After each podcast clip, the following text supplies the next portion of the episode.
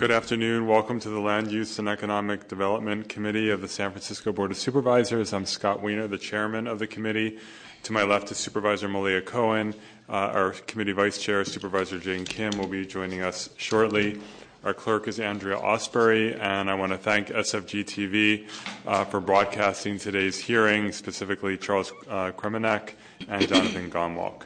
Madam Clerk, are there any announcements? Yes, please silence all electronic devices. Completed speaker cards and copies of any documents to be included as part of the file should be submitted to the clerk. Items acted upon today will appear on the November 25th, 2014 Board of Supervisors agenda unless otherwise stated. Okay, uh, Madam Clerk, will you please call item number one? Item number one is an ordinance amending the planning code to amend a Third Street Alcohol Re- Restricted Use District. And uh, Supervisor Cohen is the author of item number one. Supervisor Cohen. Thank you very much. Good afternoon, everyone. Um, today I'm offering a real simple amendment to the Third Street Alcohol Re- Restricted Use District for allowance of Type 23 or uh, small beer manufacturer alcohol permits. The Third Street Alcohol Restricted Use District was passed 10 years ago because of the existence of a high density of liquor establishments within the Third Street corridor. The restricted use district is, bound, is bounded by Islais Creek to the north and Egbert Avenue and uh, U.S. Highway 101 south to the southern boundary. In 2003, there were very real and significant challenges with alcohol, crimes related to the abuse of alcohol, and just negative uh, health effects associated with, with alcohol abuse. Some of these challenges still exist, but we've made a significant amount of headway because of the restricted use district and by working with the Bayview Police Station captain. And as we begin to continue to make progress, we're being smart about the ordinance um, that we create and or amend. The opportunity to make uh, the amendment came to us by way of Andrew Casteel of Laughing Monk Brewery, who is here this afternoon to provide a few comments. Andrew, it's been a, it's been a pleasure to work with you. and um, it's been and you've been very involved with the Bayview community over the last year, so I commend you for that. Laughing Monk Brewery is proposed for the 1439 Egbert Avenue, putting it just inside the RUD. So this is a very small change to the Third Street restricted uh, use district that is very that that is very small. Uh, but business friendly, and it brings a type of change that we want to see in the uh, Bayview community on along the Third Street Merchant Corridor, um, but ensuring that we maintain uh, the protections and the restrictions that are um, that exist in the restricted use zone. There, was a recommendation from the planning department to include a conditional use consideration in this legislation. However, there are no other PDR, PDR2 zones in the city that requires a CU for a type 23 uh, brewery further. The addition of the CU adds six months to the permitting process. This inclusion is appropriate for the legislation. I've got letters of support here from a broad range of community uh, groups, which includes the Bayview Residents Improving Their Environment, also known as BRIGHT, the Bayview Hill Neighborhood Association, 4800 3rd Street Neighborhood Association, India Basin Neighborhood Association, and the Bayview Merchants Association. Diego Sanchez is here with us uh, from the Planning Department and will also, also be able to answer any additional questions should um, should any come up. So, Mr. Chair? Yes. I think that we should give Diego a few moments to make a short presentation about the amendment, and then maybe we can ask Andrew if he'd like to, to say a couple words as well. Thank you very much. Thanks, Diego. Diego Sanchez with the Planning Department. Uh, on October 23rd, the Planning Commission heard the proposed ordinance to amend the 3rd Street Alcohol Restricted Use District to allow small beer manufacturing uh, under an ABC license type uh, 23 as of right uh, where the underlying zoning district permits. Um, after brief deliberation, the Planning Commission unanimously recommended the approval of the proposed ordinance with one modification. That modification is for the Board of Supervisors to consider adding the requirement of conditional use authorization for small beer manufacturing. Uh, that concludes my presentation, and I am available for questions. Thank you. Thank you very much. Andrew, why don't you come say a couple words? Thank you, Supervisor Cohen. Um, I'll be very brief, as you covered, I think, most of what this is about. Um, I'm very excited to be part of the Bayview community. We've gotten uh, strong support from many uh, community groups. There's a lot of uh, PDR2 area in the Bayview, which I think, with all the other food-related businesses coming in there, there's a chance to make it really a, a food mecca. And so I hope that this will be passed so we have a chance to be part of that. Great. All right, thank you very much. So without uh, any further ado, maybe we can make a motion to, um, to accept these amendments and. uh, I think we should oh, do public that's right. comment We should first. take public comment, absolutely.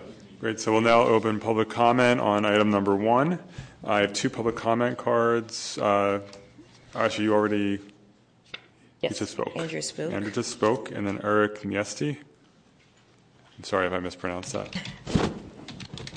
Good afternoon, and thank you very much for hearing this. Uh, as a craftsman myself, we're opening Foghorn Restaurant at 3rd Street in McKinnon, and we would be grateful to have the opportunity to continue to kind of establish our craft and uh, kind of create a great place for people to come and commune around uh, the act of craftsmanship and beer making. Thank you very much. Thank you. Thank you very much. Is there any additional public comment on item number one?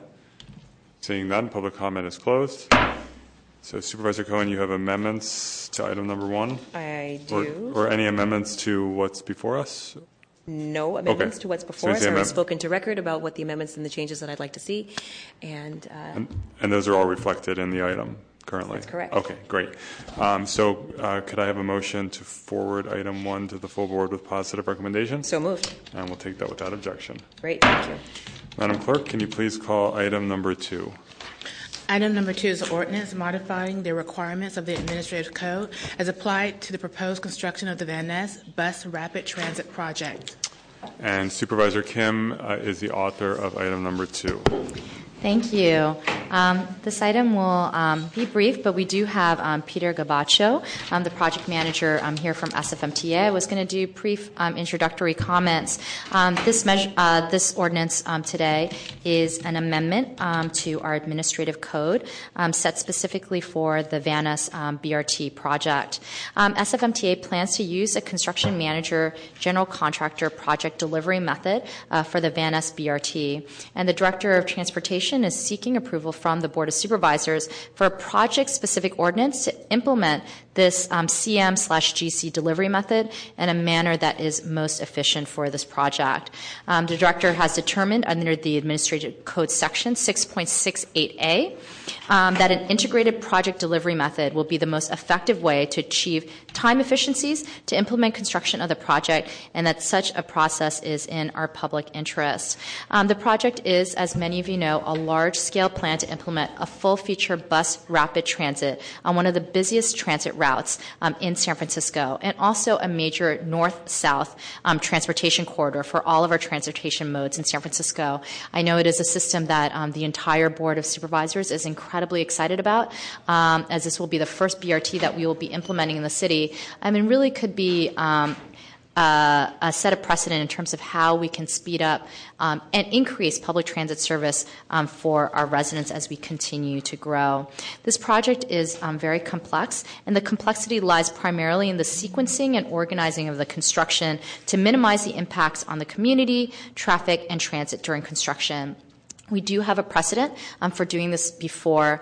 Um, DPW did um, uh, bring an amendment to this ordinance to the board, specifically just for the General Hospital project in District 10, to allow a request for proposals to include both CM slash GC and core trade subcontractors instead of just a CMGC, reasoning that the core subcontractors in the pre-construction phase would enhance the design and provide added benefits to the efficiency of the project implementation. SFMTA will require a similar ordinance um, for uh, um, the Van Ness BRT, and this ordinance is before the Board of Supervisors or before the Land Use Committee. Um, and so, Mr. Gabancho is here to answer any questions if there are from members of committee.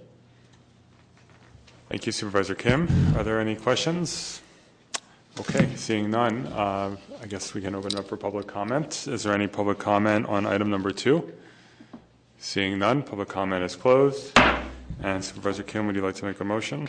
Yes, I'd like to make a motion to send this as positive recommendation. I do want to thank SFMTA for all of their work um, to ensure that we will have the most efficient project um, moving forward. And I'm happy to support this. I'm very, very excited about the BRT moving forward on Van Ness Avenue. Okay, so the motion is to forward item two to the full board with positive recommendation, and we will take that motion Yes. without objection. Madam Clerk, can you please call item number three? Item number three is an ordinance amending the administrative and police codes to narrow the definition of property contracts subject to limitations on criminal history inquiries and employment and housing. And Supervisors Kim and Cohen are the co-authors of item three. Supervisor Kim.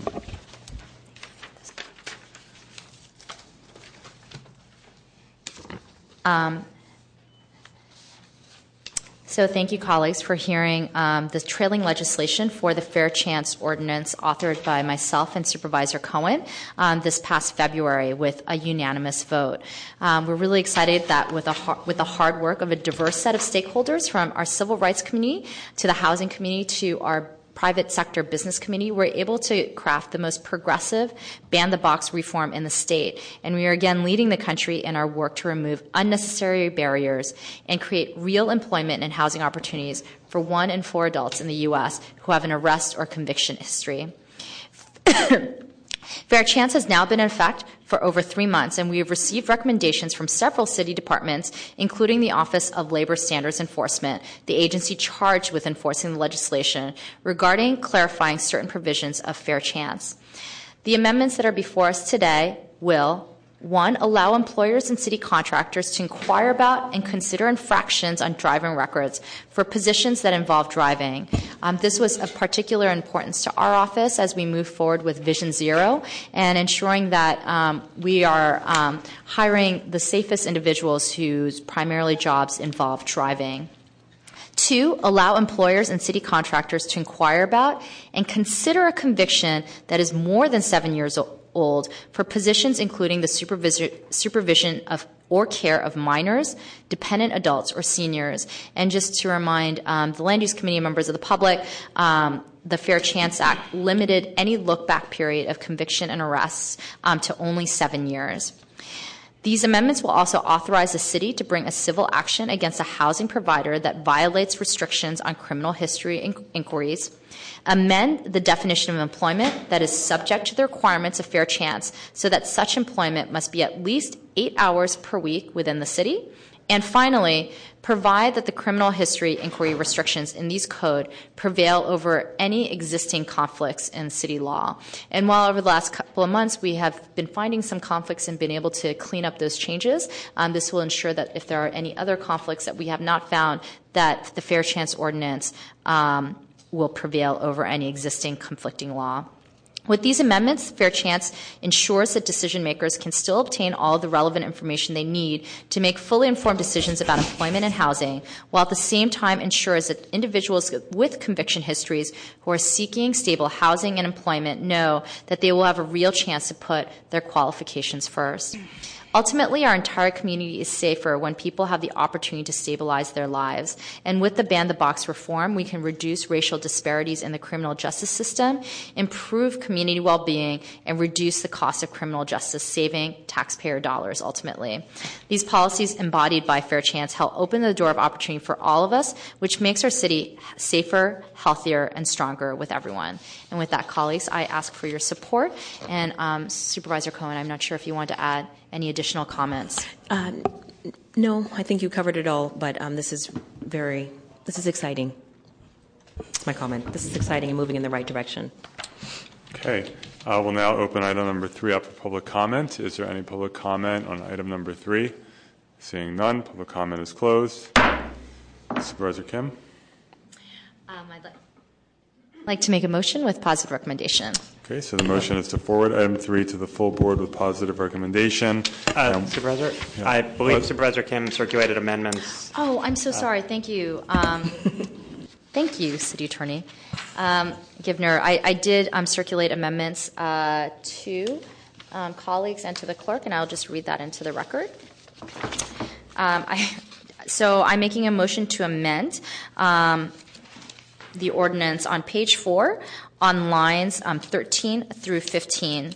And this is um, regarding information pertaining to an offense other than a felony or misdemeanor, such as an infraction. Um, and this is the driving record, if driving is more than a de minimis element of the employment in question. And so the amendment that we're adding is any such inquiry about disclosure requirement for or consideration of driving record infractions shall be subject to the requirements in subsection B through J of section 12T.4.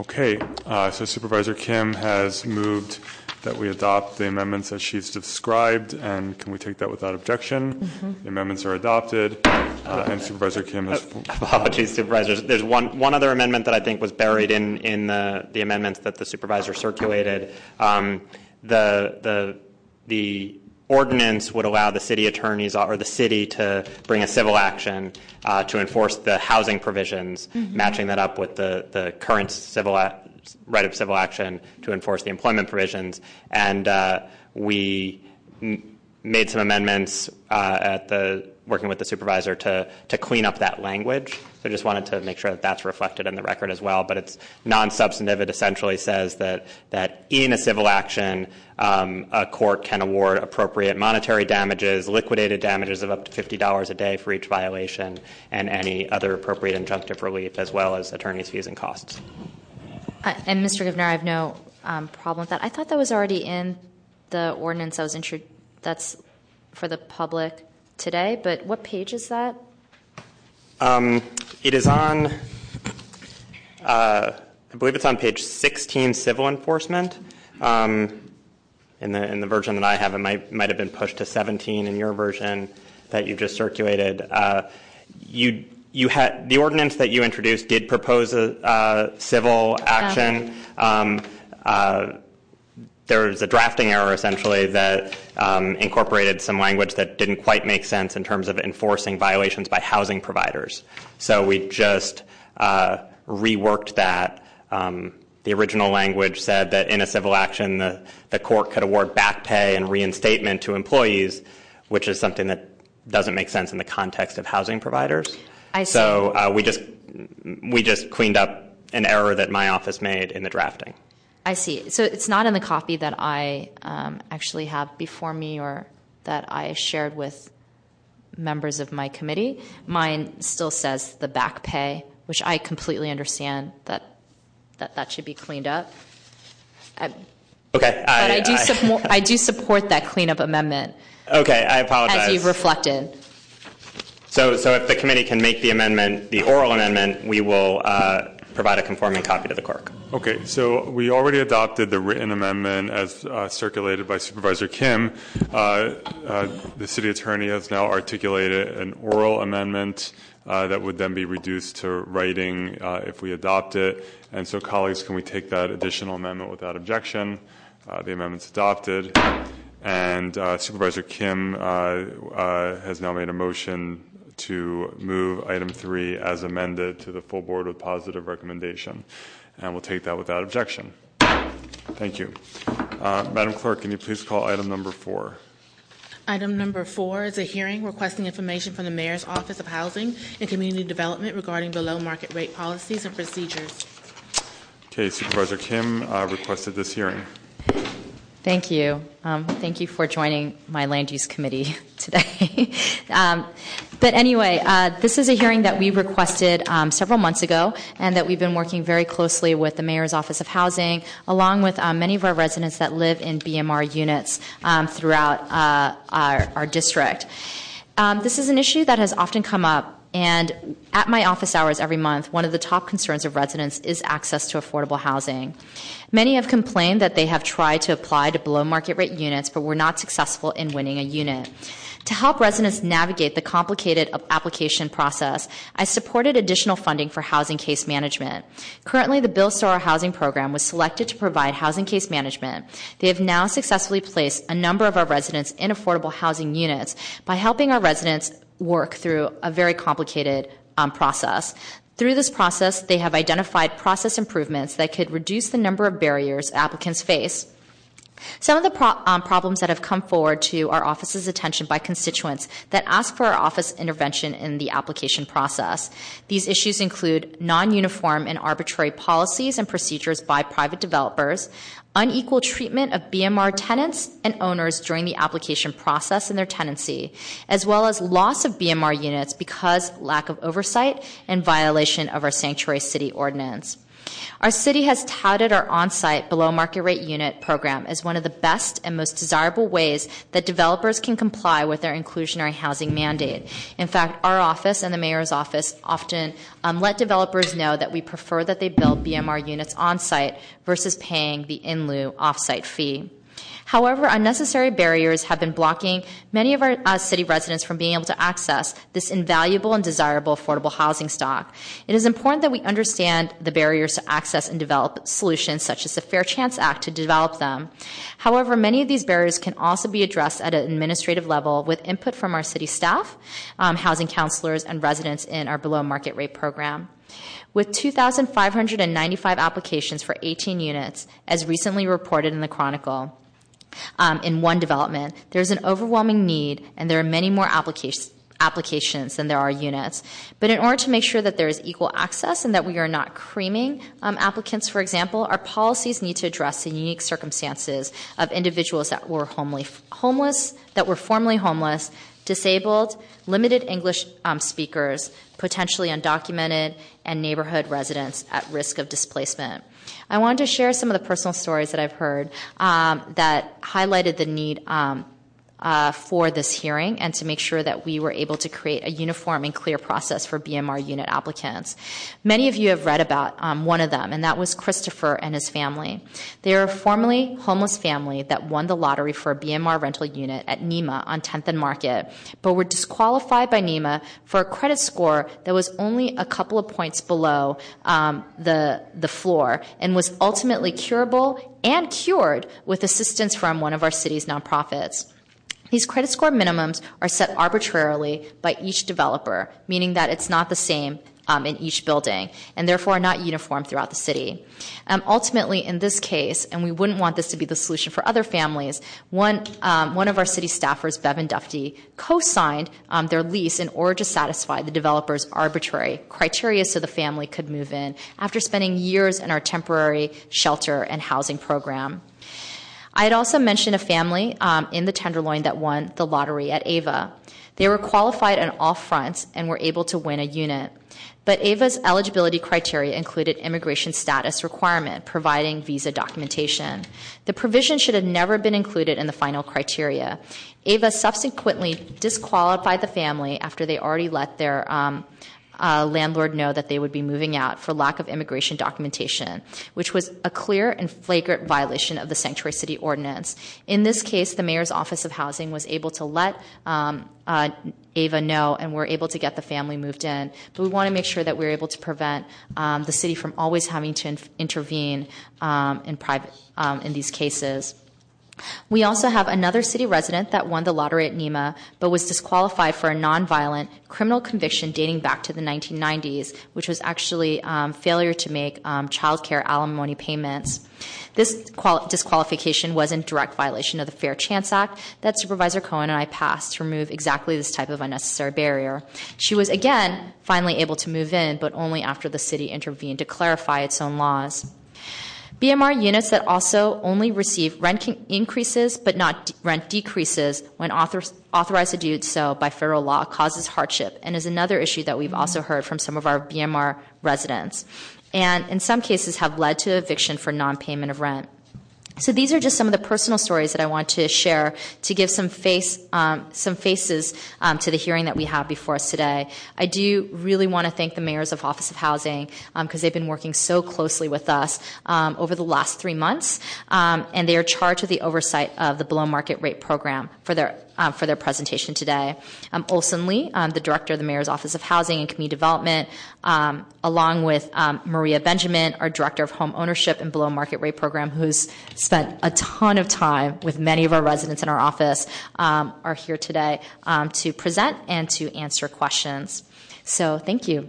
Thank you, Supervisor Kim. All, good, good, afternoon, supervisors. I'm, I'm uh, so very excited to be here. Um, this is my I, my first year anniversary uh, with the below market rate program here. So it's a, I have a year under my belt to really look at this program and understand the ins and outs of it and and uh, advocate for our folks trying to get in. Um, when when we first talk about you know the BMR program, what one of the things I've noticed is that everybody thinks of a v, of a BMR of all of our affordable housing as a BMR. So when you when you say I want to get into a BMR, it can mean so many different things. So so the the very first thing that we really want to talk to you about and and um, clarify are all the different types of affordable units that um, that the city has, and which one of them uh, uh, which one of them are under the BMR program. So, um, am I? Can I? How do I? Done. Oh, good. Um, so, yes, I do. Sorry. Thank you.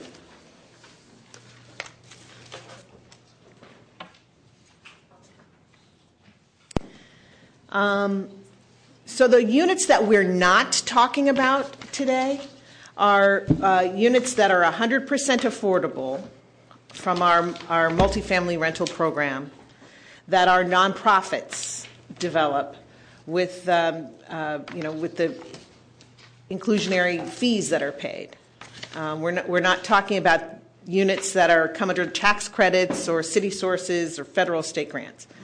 There are about 17,000 of those units in the city, um, and they uh, go, uh, they, they reach as high as 50% AMI, but they also reach.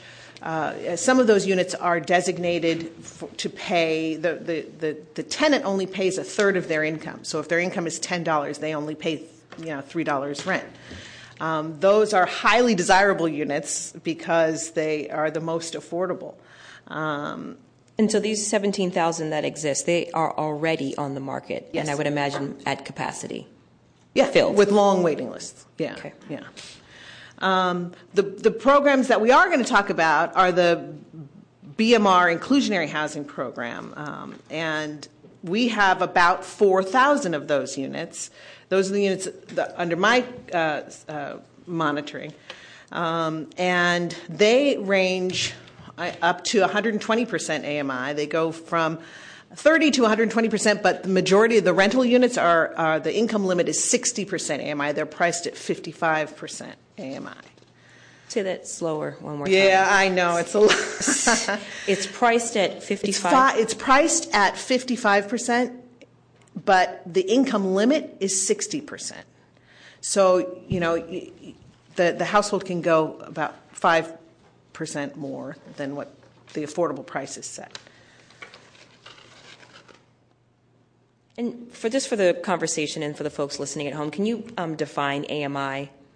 Area median income. It is adjusted for San Francisco metropolitan area. Um, so for, let's see, for when we say it's uh, the income limit in a BMR is, is 60% area median income. For a single person, that's $40,750 a year. That's their annual income. Yes. So if I'm single and I make forty thousand dollars, seven hundred and fifty, that is the limit. I fall. I fall within the sixty percent, the sixtieth percentile of AMI. Right. Okay. And if you have, say, two kids or one kid, then it gets higher. It's adjusted for household size. So if you have, uh, if you're a three-person household, then it would be fifty-two thousand four hundred and fifty dollars a year. Thank you. And where can we find this information? It's on our website, um, and and actually in every posting that of an affordable unit that we do, we put we post that information as well. But the full income limit chart is on our website, um, uh, and I, I, believe it has its own little sweet little place so that it'll be easier for you to find. And your website is sfmo. Dot org. Am I saying that it's right? sfmoh dot org. Yes. O R G. Oh yeah, M O H C D. Sorry. Okay. sfmohcd.org. SFMOHCD. All right. Thank you. So um, the, the below market rate programs that are monitored by MOHCD, um, they're all uh, constructed by developers, private developers, as opposed to the 100% uh, uh, affordable units that are constructed and developed by our nonprofit uh, partners. And they're constructed with little or no cost to the city, and they're not directly subsidized by the city. Um, we monitor the BMR programs in six separate separate programs. There are six separate programs, and uh, there's a total. As I said, there's over a little bit over four thousand of the units uh, in total. How, many are in the pipeline to be added to the to your four thousand? Well, um, if you include the units that the uh, Office of, of uh, OCII are developing over the next 20 years, there's um, about a thousand of those units in the pipeline, um, about 50 units a year. Um, in addition, we expect, and this is all depending upon how our developers build, but about 150 to 200 inclusionary units coming into the inclusionary pipeline per year. So, oh, sorry. Go ahead. Are you sure? Yes. Uh, so the and I know uh, Mr. Ol- Mr. Lee and I actually discussed this during the last budget season, or maybe it was uh, Brian Cheu and I uh, had some dialogue about it. So 200 units a year, that's inclusionary plus OCII? Or no, that... that's just the inclusionary. It's about 150 to 200 per year. And then, and then how many from OCII? About 50 a year. Okay, so that's 200 to 250 a year between inclusionary and, OCII. And OCII. Yeah, yeah. And then how about if you add that other pot from the 100 purely affordable uh, you know what? I don't have um, a pipeline for them in front of me. Because um, two,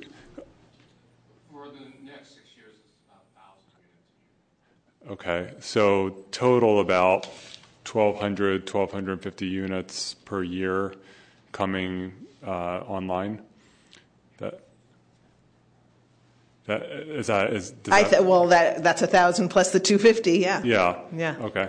I, I mean that that just um, I'm sure others will agree. I mean that that just seems incredibly low, um, and I it just, I mean, the, the magnitude of, of the crisis is so great. Um, to be bringing 1,200, 1,250 units per year um, online, given sort of the size of our affordable housing program and the Affordable Housing Trust Fund and all the development happening in the city and uh, the, the, the, remnants of, of redevelopment, um, it, it just seems exceptionally low. I don't know if the agency agrees, or I know it's a loaded question in a way, but I know there's a lot of, when you look at what happened at 2175 uh, Market Street in my district, I think that's what you were referring to before, with what 18 units and 2,500 people um, applied. Uh, you know that that in and of itself shows. I mean, and the new and the media correctly used that as an example of the the, the depth of the crisis that we're in. Uh, and so, uh, does does the agency think it's adequate that we're well, bringing you know, that uh, 1,250 units a year online? We really acknowledge and understand that there is a definite crisis and there is a definite need um, for much more. If we had more housing, we wouldn't have any, uh, a lot of these problems. Um, but um, uh, we are we rely on what's being built and by in the inclusionary program in the in the BMR program. So you know, by our, our private developers. So, and we have a, a percentage of those units that come online, or um, and um, uh, so so it, it it's not that that aspect of the BMR program isn't something that we can control. It's really controlled by the developers who are actually building the units.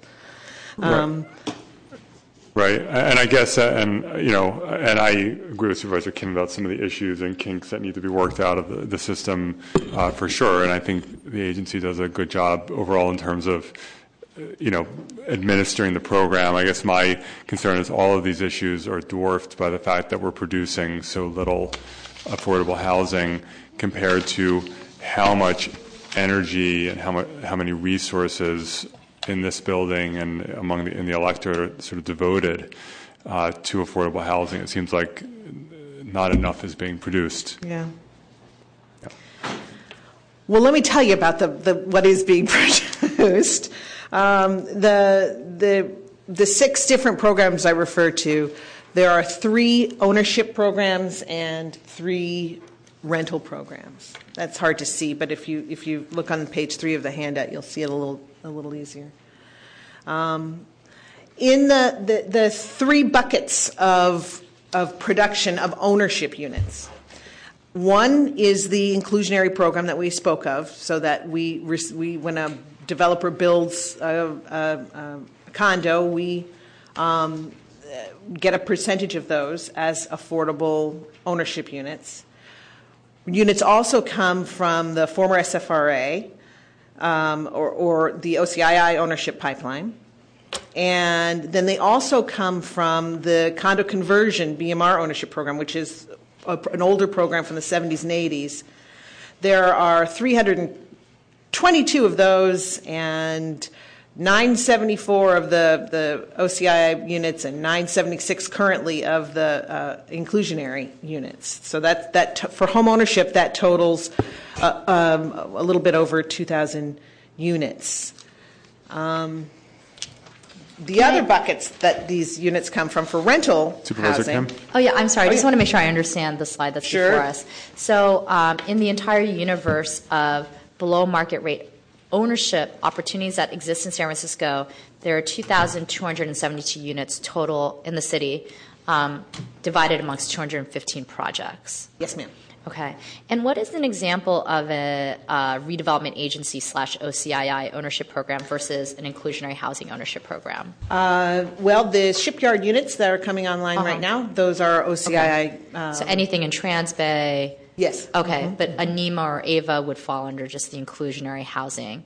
Well, I'm not talking about the rental programs yet. I'm just Oh, talking about ownership. So, I'm sorry. um, so those are just strictly um, uh, ownership units. So a mission intent project that TNDC is currently building. Um, that's all home ownership. That would be under the inclusionary housing ownership program. Yes, ma'am. But anything uh, that was built under redevelopment, um, like Trans Bay and Mission Bay and shipyards, is under the, the green category. That's right. And I actually, I, you know, I, I'm a little embarrassed that I don't know a whole lot about the condo conversion BMR ownership program Yeah. uh, from the 70s and 80s. Could you tell me a little bit more about that? Sure. Um, so the condo conversion program, and, and I might ask for help on this too, because it's, it's uh, um, the history of it is new to me as well.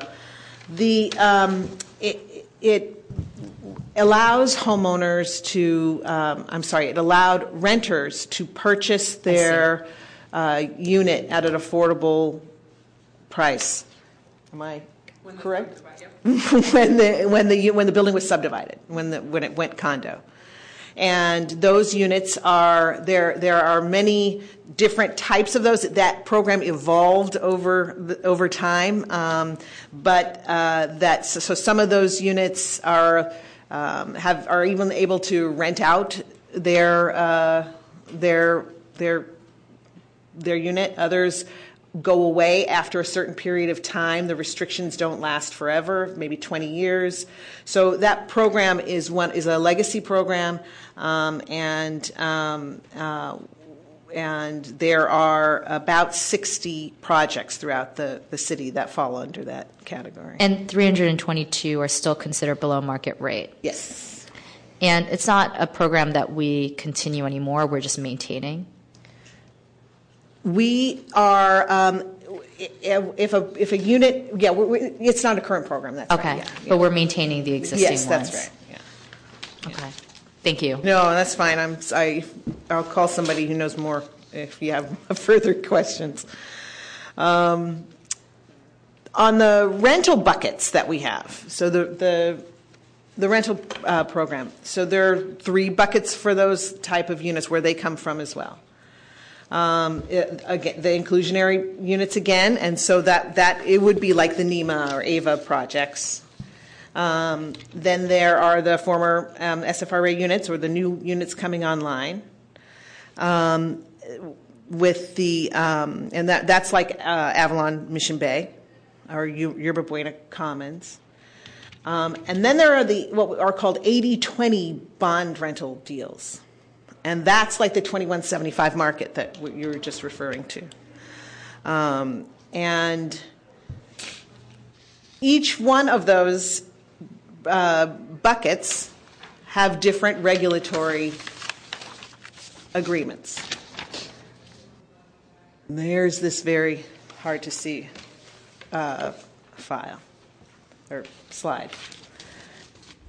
So, um, in the inclusionary program, they are all uh, under Planning Code Section 415, and they're monitored by the procedures manual. So all of the rules come out of those for all of those uh, citywide uh, BMR from the Inclusionary Affordable Program. The OCII portfolio and the former redevelopment agency portfolio, those have individual regulatory agreements. So that for the homeownership program, they're the LEP program or the limited equity program. Those have different requirements and restrictions than the than Section 415. So so they're very different homeownership units.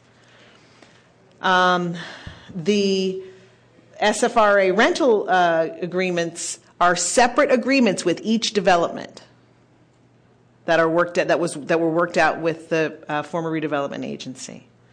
So they have yet another set of rules. The condo conversion BMO prog- program follows the uh, procedures manual for the resale of homeownership units, and um,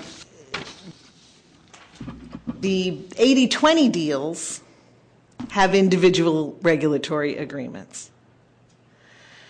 So when a, one particular BMR unit could be monitored under any of these buckets of, of authorities.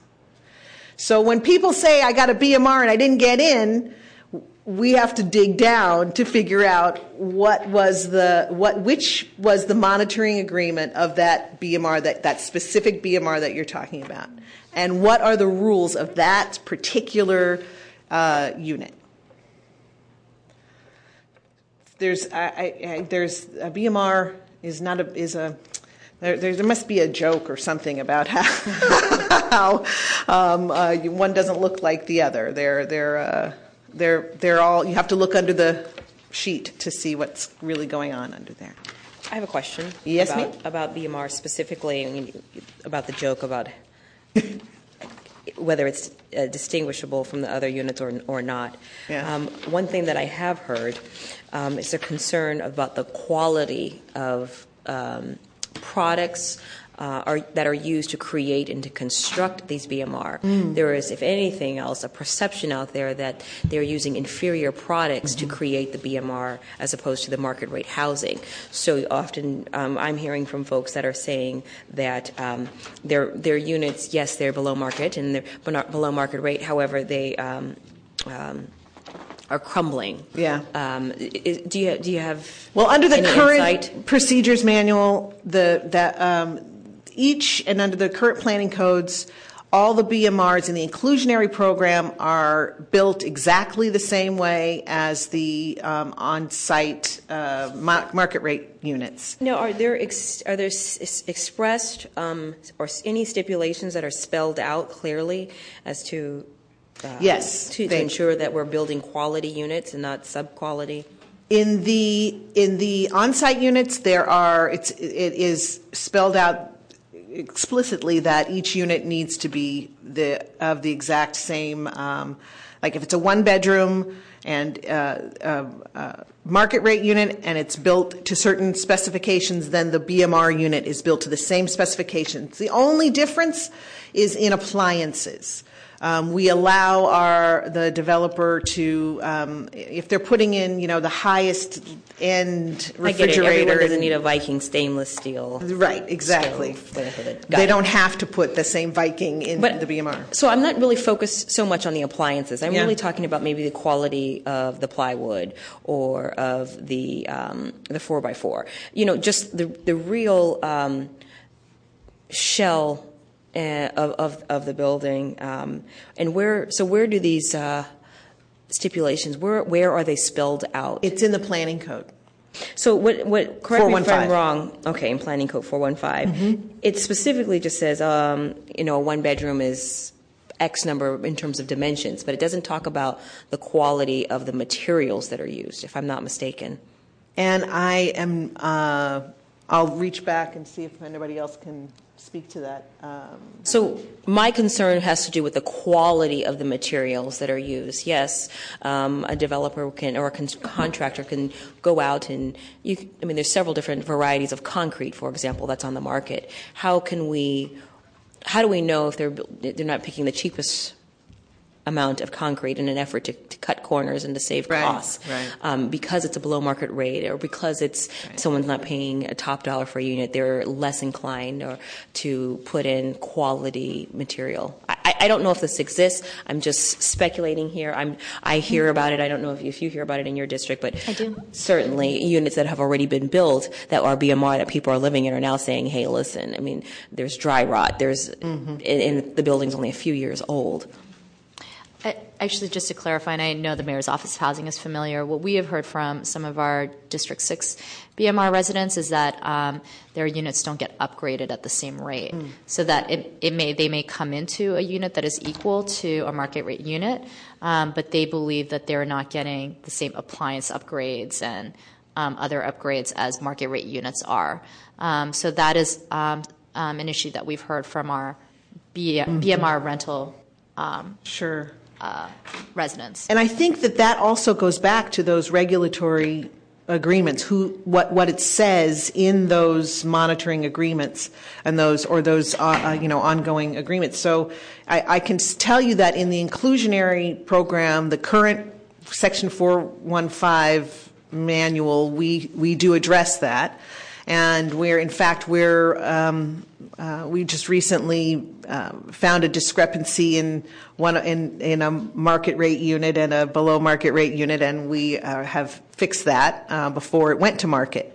Um, but in some of the older buildings and some of the individual uh, regulatory agreements, they don't speak to that at all.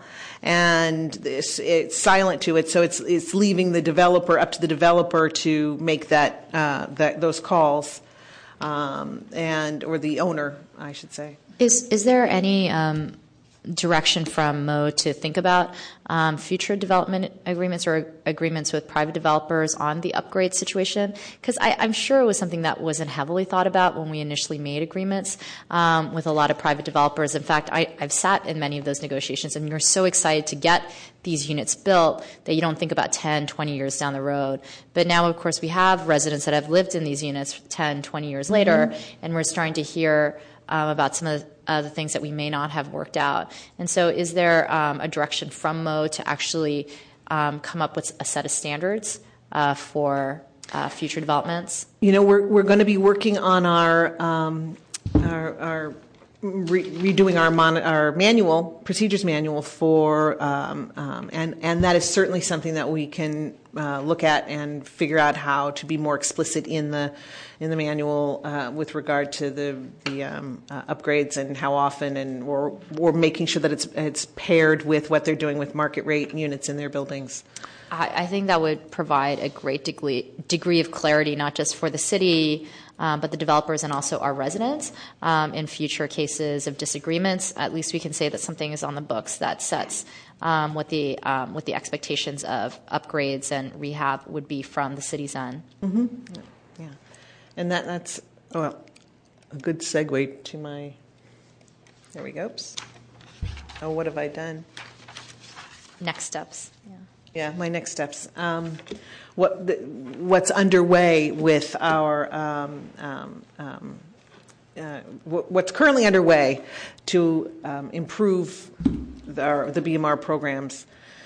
Um, so we're we've recently expanded the our access to housing program that you spoke of, Supervisor Kim earlier, and we've been able to uh, uh, provide uh, grant funding to uh, not only the um, uh, Veterans Equity Center, but also SFHDC and MEDA and Consumer Credit Counseling Services and the LGBT Center to provide um, a, a, a really comprehensive program for renters for people so that they can really understand and get a good grasp of what this whole lottery process is and and what it means to um, apply and how you, you need to be ready in case you do win to uh, um, to move forward with and actually secure a unit to help with credit, to help with savings, to help with all of the barriers that our folks um, face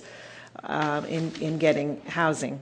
Um, and uh, we have uh, also we're, we're, we're, beginning a process of actually training those agencies, those and the, and other agencies that are providing the similar services to so that they understand the programs and they understand the different buckets and regulatory agreements and why is it that in this building they're asking for immigration status and in this building they're not and um, and so that they can so that they're able to then communicate those differences uh, better to our our, our consumers. Um, so that's currently underway, and we're also. Um, it's been underway for a while, but it's still in the development stage, uh, which is our, our Dahlia system. Um, Dahlia stands for Database of Affordable Housing Listings, Information, and Applications uh, an electronic data uh, application system where you can find uh, housing. You go in and you create an, uh, uh, you create a, an account and you're able to apply for all of the vacancies in the lotteries that f- electronically and you don't have to deliver it everywhere as uh, it is now when, during the, the, slim hours that they have open causes a lot of frustrations for people. Um, and you'll be, be, able to not have to input the same information about your household. Um, uh, and so we're hoping that that will make it easier for folks uh, to apply for um, for our opportunities. The Dahlia system, we're hoping will be ready first of the year, and so it will the, only what's be the for hold up? inclusionary. You say you're so hopeful, but I mean, why can't Yeah, you yeah. talk in more concrete statements? What's what's the problem? Well, um, it's the developers that uh, we're, we're working with. Um, uh, when you say developers, you mean the engineers, the people that are are creating our Salesforce system. database. Okay, so are they working for free? Um, they are working at a discount, uh, but they are uh, not working for free. Uh, So we, we're paying them something. So don't we have the upper hand in saying when we want our deliverable? Yes, you you would uh, you would think, um, and uh, uh, there was a problem with the system that they are working out, um, and so they're currently in the final stages of working that out, and um, they've been assured us that we'll have be able to be up and running by the first of the year. But you're right, you're uh, my uh, uh, yeah. So once that system was um, up and operational by the first of the year, we certainly need to come back and have a conversation about how do we roll it out? How do we get that news to um, what's obviously a very sometimes difficult and challenging segment Yeah. of the population to communicate? Right. And I hope that this Dahlia system is able to re- receive and take information that's just not just in English. Oh, I don't know if we have the capability to do hit a translate button and Yes. Okay, that's definitely. That's a, and that is an improvement to the current system that we have, where the developer uh, uh, is required to provide those language um, um, differences in the application, and they will tell us that they do, and then we hear that they haven't. And so this way, we will be able to control that a little better. Okay. What languages? Um, well, the it, the system will be able to be translated in many, many languages, more than just the three languages that the the city um, um, um requires uh, or focuses on. What are the three? The three are um, uh, Chinese, um, Tagalog, and Spanish. But it will be the system will be it has a it, it's built in the Sales, Salesforce has a built-in translation tool that will be able to go into many more um, languages than just those three. It's not like a Google Translate type of format because for something is. as complicated as a housing application, I'd be very scared to have Google Translate those documents in kind of an automatic fashion, I think that would be even more confusing mm-hmm. to residents if if a technical word wasn't translated the right way. Um, I I'm not sure that's a step up. I mean, it's certainly a better step. It's a step forward. Um, but will Chinese, Spanish, and Tagalog at least be translated by the city or city agency? So it's not a Google Translate. We are actually looking at that now, yes. We're looking at that for our paper um, uh, uh, applications as well. So Our paper applications aren't translated already? No, they're not. They're not. They're not. We depend not for the inclusionary program. We, for the inclusionary program, it's up to the developer to translate those, um, and that's something that we're working on, um, and um, and and hope to have that so it sounds like we need to start to change the criteria that um, that developers or elevate the standard. Developers, if you're going to do when you translate something, here at least the the basic languages that need to be translated into. Also, criteria develop criteria around and standards around um, where they're advertising, the size of their advertisement, the placement of their advertising, have, just making yeah. that it's a little bit more robust mm-hmm. and making sure that it's culturally competent. You know, mm-hmm. I mean that mm-hmm. people ref- see them themselves and their cultures reflected in the collateral mm-hmm. that they are advertising in. Yes. Yeah. So we can work on that, Supervisor Kim. Yeah, no, we will work on that. I, am sorry, just to go back yeah. again, we don't translate any of our um, housing application forms, even the ones that are um, through redevelopment agency, OCII. I, I know there are private developers in all those cases in those area plans. So we depend upon private developers or nonprofit developers to translate their own documents. Currently. Okay. Yes, I would like to work on that. yeah. um, in, in mid 2005, um, we hope that we will be able to um, we're working currently working on this, um, and and this is just um, kind of goes along with what we're just speaking about. Um, right now, the marketing standards for um, um, all of the different buckets, including the 100% affordable units, are different because they're different regulatory agreements. Um, and so we're we're looking to systemize the the marketing standards um, and tenant selection criteria across all of the programs so that it is um, so that people won't be surprised by what one building um, will allow and the other will not.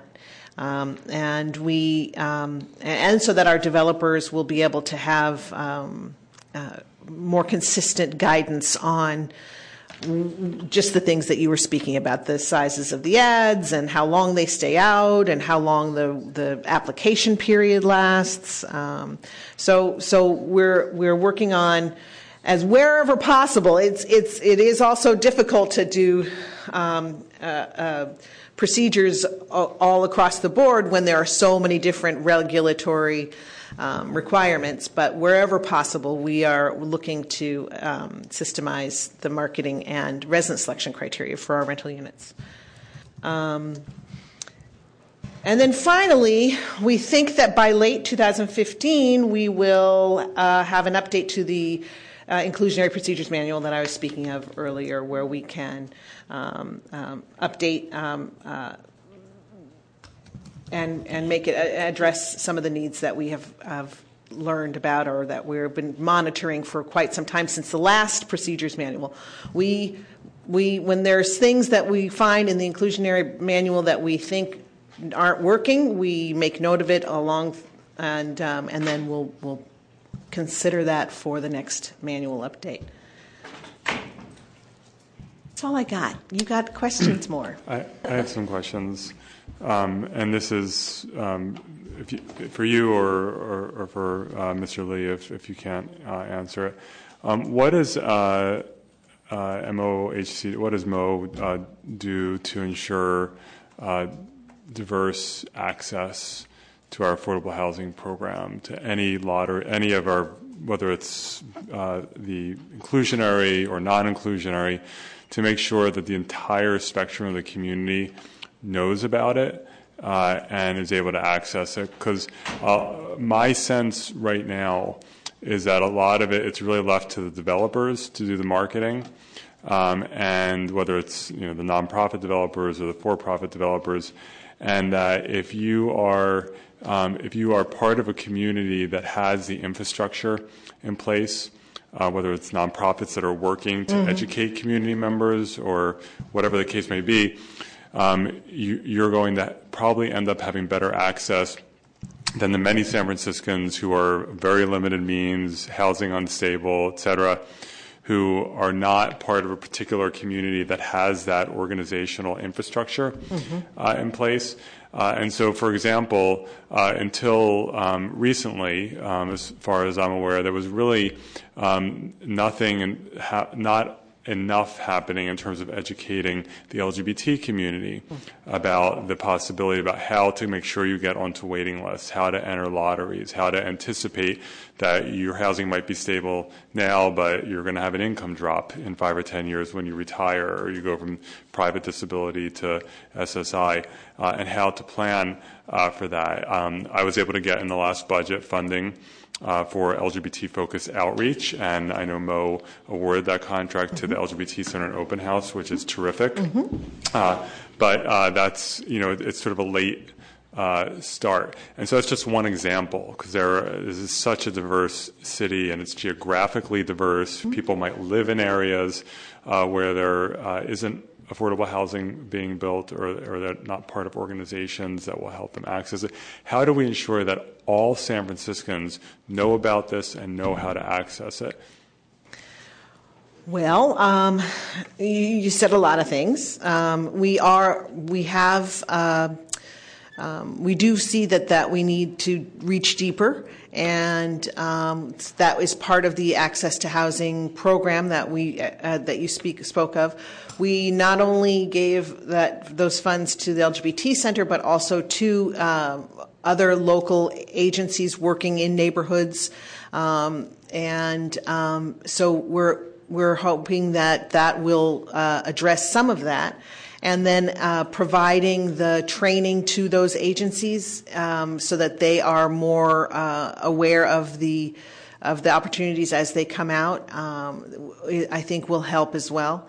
Um, the, right now, we have about 17,000 names on our email housing alert system, where people get an email every time there's an, an, a, a, a, an opportunity that they might. You, you, can only sign up for ownership units, or you can only sign up for rental units, or both.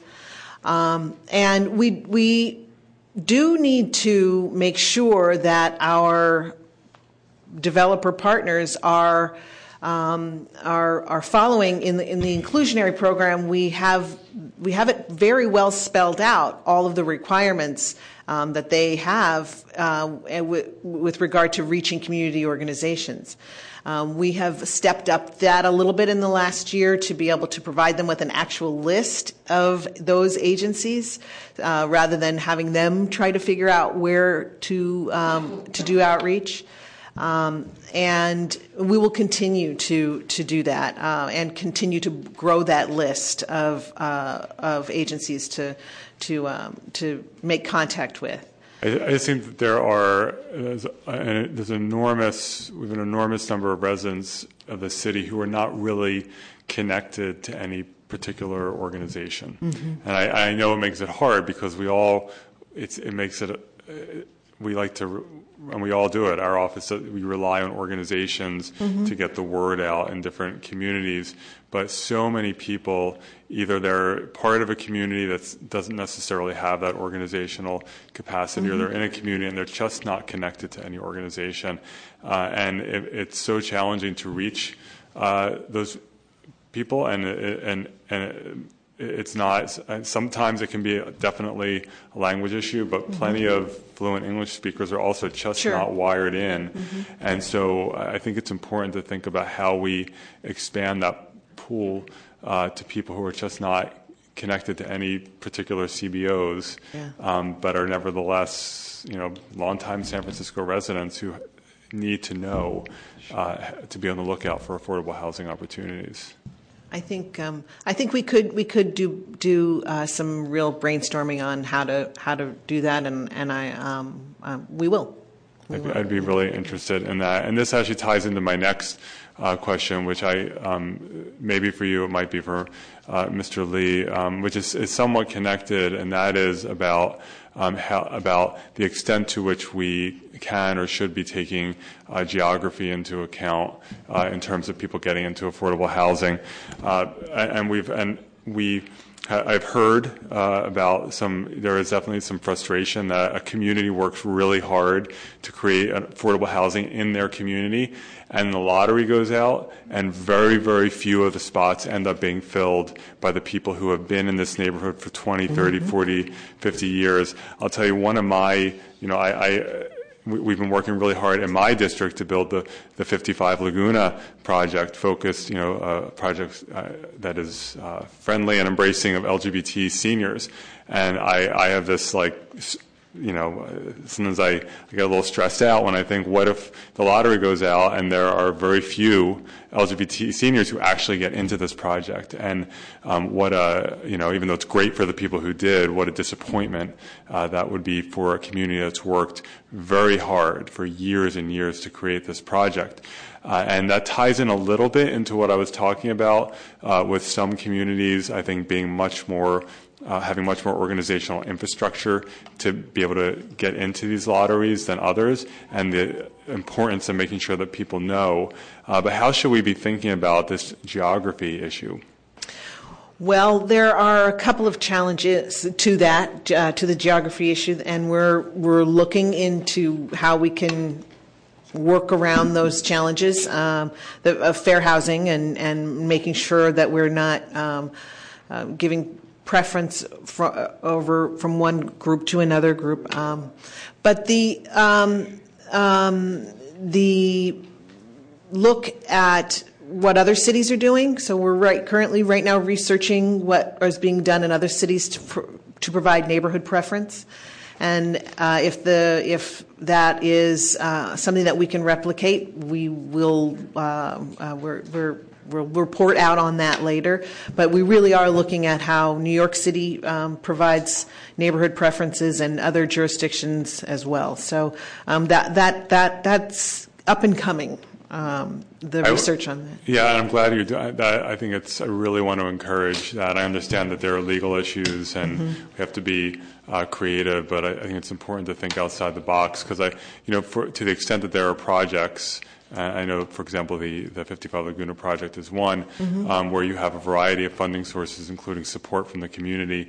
Um, there's nothing that will more quickly dissipate future support for a project, then you work really hard, and then all of a sudden the, the community that you that, that worked to build something is not actually represented Yeah. uh, in that housing. That it would be so demoralizing, and so I, I think it's important to quickly take steps there. Yes, I agree. Thank you, Supervisor Kim. Thank you. Um, I just have a series of kind of um, more procedural questions. Um, a question that we get a lot is um, kind of the questions about the different processes, and we, like you, are always trying to kind of, well, we actually usually call you to kind of delve into what the individual, individual development agreements are. But generally, when an applicant wins the lottery, how many days does an applicant have to produce all the necessary pa- paperwork for income qualification? and is that uniform throughout? It's not, and that's one of the things that will be by the middle of next year. Yes, it's generally it's five days. They'll have five business days to, um, uh, uh, to provide the documentation that, is required for a rental unit. Um, and if they need more time, if there if there is some, they can certainly and always can make a request for additional time, and we encourage our um, our our leasing agents to accommodate special requests for an extension. And part of what we're working with the access to housing agencies with is to make sure that people understand that five business days uh, requirement so that when they put their hat in the ring for the lottery that they, they realize that if they do win they've got to come up with the, the rest of the requirements. Um, the application for the lottery itself is a simple it's like a two or page application.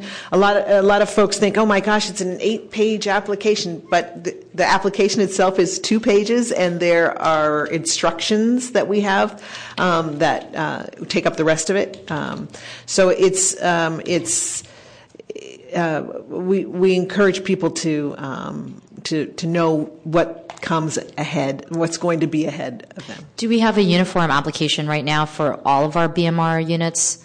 Yes. Uh, whether they're rental or ownership? Yes. So it's only once you qualify that you have to produce the additional paperwork. For ownership, you have to produce that paperwork up front. Okay. Um, uh, you know, we get we require a pre-qualification by a first mortgage lender. We require that you attend the first-time homebuyer workshops. So we're we're asking for that stuff up in advance, and there that is covered in the first-time homebuyer workshops, so that people and the housing counseling agencies can actually help people put those packets together and get that pre-qualification uh, Mhm. from a first mortgage lender. But in the case of a rental, whether I'm applying um, to an Avalon in Mission Bay or again NEMA, and I only bring that up because we've been talking about it, a NEMA that's not under OCII, it's the same two page application initially. Mhm. And then it's only afterwards that a variety of factors would be placed in, whether it's income or other qualifications, and that you have five days generally to submit, but you will make that uniform throughout all of our private developers um, mid next year. And you're able to do that despite what's been in the development agreements. We can kind of override what may have been agreed upon in past contracts.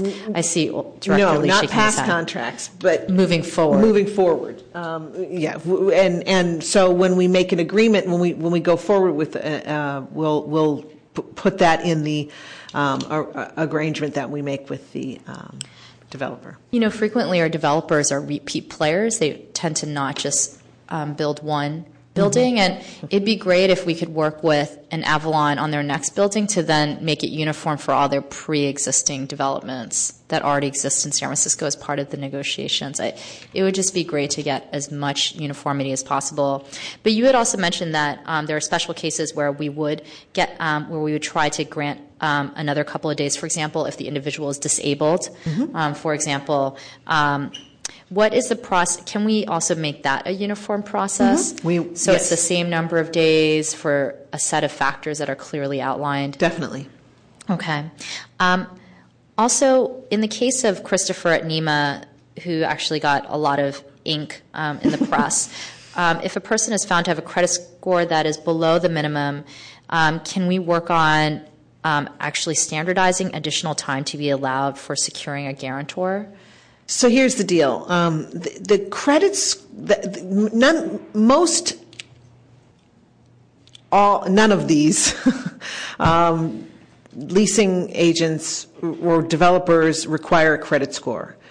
So it's not a it's not a credit score that they're looking at. It's it's a rental score. And that score, what it takes into consideration is how much debt people have, whether they've been evicted in the past, Mhm. whether they have um, recent uh, uh, poor or late credit payments. Um, and all of those mingle in to this rental score. That's standardized by Mo? No. Um, it is most of the inclusionary units, those ones that we just mentioned, Ava and NEMA, they will have a, a score for their development, a rental score, and then they will lower it a little bit for other BMR folks. Are, are we going to work on a standard process for future private developments going forward then, that everyone has the same um, standards for what. You know what is also frustrating about this is that many people that apply for BMR will have evictions on their records, um, often for non-payment of rent, and that's why they're on the market to get a below market rate unit. And of course, you know if you know you're the likelihood of you having debt when your low income is higher. I mean, it just it feels like we're setting up an impossible standard. That's par- par- partially why we, another reason for the Access to Housing program to help folks uh, address those issues before, you know, immediately before they get into the lottery, before they get a number in the lottery. I don't know that, um, you know, because our private developers um, use various companies to run these, I don't know that we can mandate them to use one single company. And I think that's what it would take if we used one single score mm-hmm. across the board.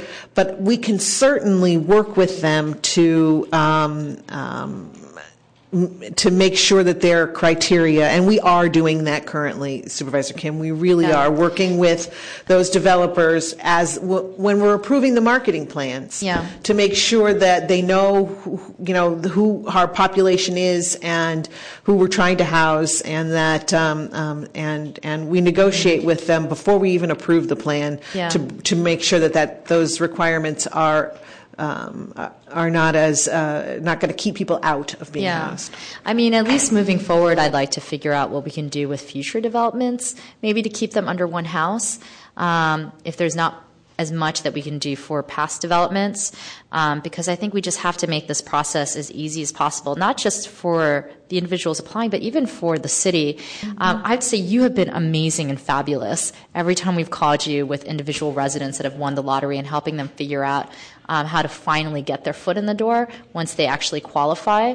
Um, but you know that's a lot of your time as well, and I would like you to spend less time on each individual family because we have a more standardized process. And I just worry as our BMR program grows, which we want it to. You know that's that's our whole goal as policymakers is to make sure we have as many affordable units on the market as possible. I don't want it to become such an untenable program that the mayor's office of housing is unable to you know properly administer it. And you know I, I didn't even bring up the example of the unit that that was foreclosed on, mm. um, the BMR unit that was foreclosed on in South Market that we were not on top of, and then Wells Fargo then sold that unit at market rate, and we lost a BMR unit um, that we should have gotten back and resold. I mean, that was a complicated issue because obviously that, that was a former redevelopment agency unit yeah. that we did, didn't have. The difference between the former redevelopment agency units and uh, the inclusionary units is that the one of the differences is that the inclusionary units survive foreclosure. So that wouldn't have been able to happen because the, it, it, it, with one of those units the the resale price is mandated and and the the the foreclo- the restrictions survive the foreclosure. But with the uh, LEP program in the uh, uh, redevelopment, the former redevelopment agencies program, those restrictions go away when the unit is foreclosed upon. So if we if we lose the homeowner, if the homeowner isn't talking to us anymore or has gone someplace else. Um, and won't work with us, then we, um, uh, yeah, we'll lose that unit. And uh, it's yeah. Uh, what was really unfortunate in that incident is that he lost his job and now he has a job again. Um, but that unit is no longer available. Um, actually, I, I, just have um, three more questions, and then I think we should move on um, to other supervisors or to public comment. Um, if an individual family member is self-employed on a cash basis mm-hmm. Um, and does not have paychecks or a profit loss statement, what are the alternate forms of income verification? Well, we'll take any profit and loss statement. I mean, it can. It doesn't have to be done by a CPA. We don't want anybody to have to go through, you know, expenses to to give us a profit and loss statement. It can be handwritten on the back of a napkin. We, we would take a, a, a, profit and loss statement. We also look at bank statements. Um, we look at um, tax returns. So. Uh, you know, we're really trying to help work with our uh, our self-employed mm-hmm. folks, and we understand that. Um, you know, money comes in to us in many different ways, and so we we try our best to work with folks like that to document their income. Um, my last two questions. Um, this issue came up with the Ava example that I brought up. But what can we do to enforce sanctuary city ordinance um, in developers' requirement of citizenship or documentation? And So we are forward? doing that now um, with the marketing plans. Um, w- We are not approving a marketing plan that requires a, uh, a social security number um, or that even asks the question. Um, Thank you. There, uh, we are. Um, it- w- w- we'll, we're doing whatever we can in those buckets of housing that we can do it in.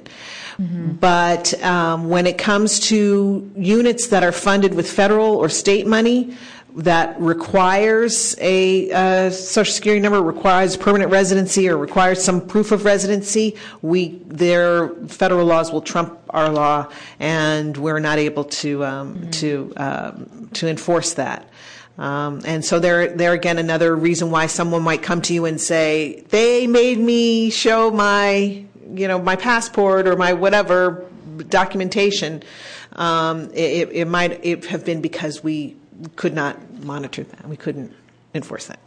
And, and just my final question I understand that there have already been a number of re rentals of our BMR units at NEMA and Ava, which just opened um, a few months ago. And so I'm curious how we track. You know, residents exiting our BMR units and what the cause and reason of of that that you know Sure, we leaving. we track them all because they all have to Okay. come through us um, Okay. to re-rent.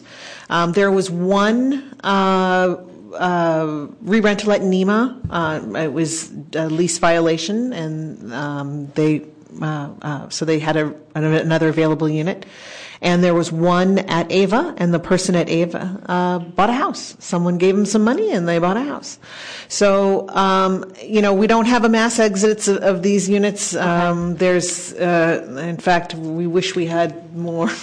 yeah, no, I, I was, I, I don't know, some of it is anecdotal because obviously I hear from individual constituents, so I can never tell if it's a pattern or if it's um, not an issue. Like in these two cases, um, someone becoming a homeowner, that is a great reason to leave a BMR unit. right. Um, But we want to make sure that we're doing what we can to keep folks in place if the, the alternative is then them being homeless or in substandard housing. Um, and I know that, you know, I hear it sometimes in our 100% affordable housing that there can be turnover very quickly um, because you know, residents may have a hard time adjusting living in a shared building environment, et cetera. And we want to do everything that we can to make sure that those folks stay housed and don't end up back up on our streets. Um, I have a lot of more questions, but I mean, that's really the questions I wanted to ask at this hearing. But I do really look forward to working with the Mayor's Office of Housing. Appreciate the months of time that you've been spending working with our office on this issue. I know Supervisor Cohen is um, very interested in this as well, since a lot of development is occurring in our district, and Yeah. we'll have the BMR units in District 6 and 10, although throughout the city, which is great. Um, and I know that you know both of our offices would like to continue to work um, with the Mayor's Office of Housing. Thank you. Certainly, I just wanted to take a moment to just acknowledge, Maria, um, your commitment to the work that we've done. We, she and I have spent a lot, Supervisor Kim, we've spent a lot of time on, um, on the marketing plan and how these units get marketed and communicated to the greater public. And certainly that we've peeled back the many layers of the onion and we've we've identified a couple areas that we are going to be continue to work on that that can help increase um, access and awareness to um, to the general to the larger general public. This hearing was really helpful in helping me think about some developer standards that need to exist.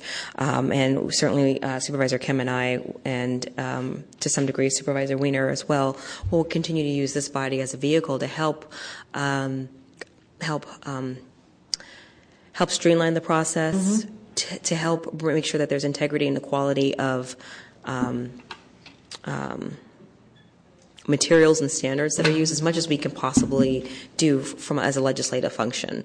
Um, so this hearing is very helpful. Your information has been phenomenal. Thank you for bearing with me on my questions early on about just key def- definitions. No matter how much work we do on educating people, AMI seems to the definition of AMI and, and what exactly does um, these percentages, how they actually break down. What does it really mean when you translate it? So, and Mr. Olson Lee, thank you very much for your time and your dedication to this um, to this subject matter as well. Thank you. Thank you. Great, thank you very much. Um, We will now open item number four up for public comment. I have uh, several public comment cards. Larry Rich, Dave Osgood, Laurel Tester, Gloria Wright, Teresa Imperial, Imperial Caroline Calderon, and Ace Washington.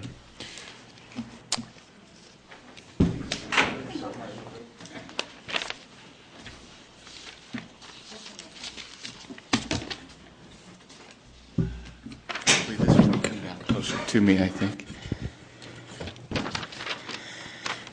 Hello, um, my name. I was the first guy you called. Um, I appreciate the BMR program. I was fortunate enough to win a lottery in it, but uh, the paperwork pace and the time limits of both the BMR program and the Mo and the developers is out of step with actual reality. Th- thank God I won a BMR lottery, and I was given five days to comply, and. Uh, uh, the Mo had to extend my time limits.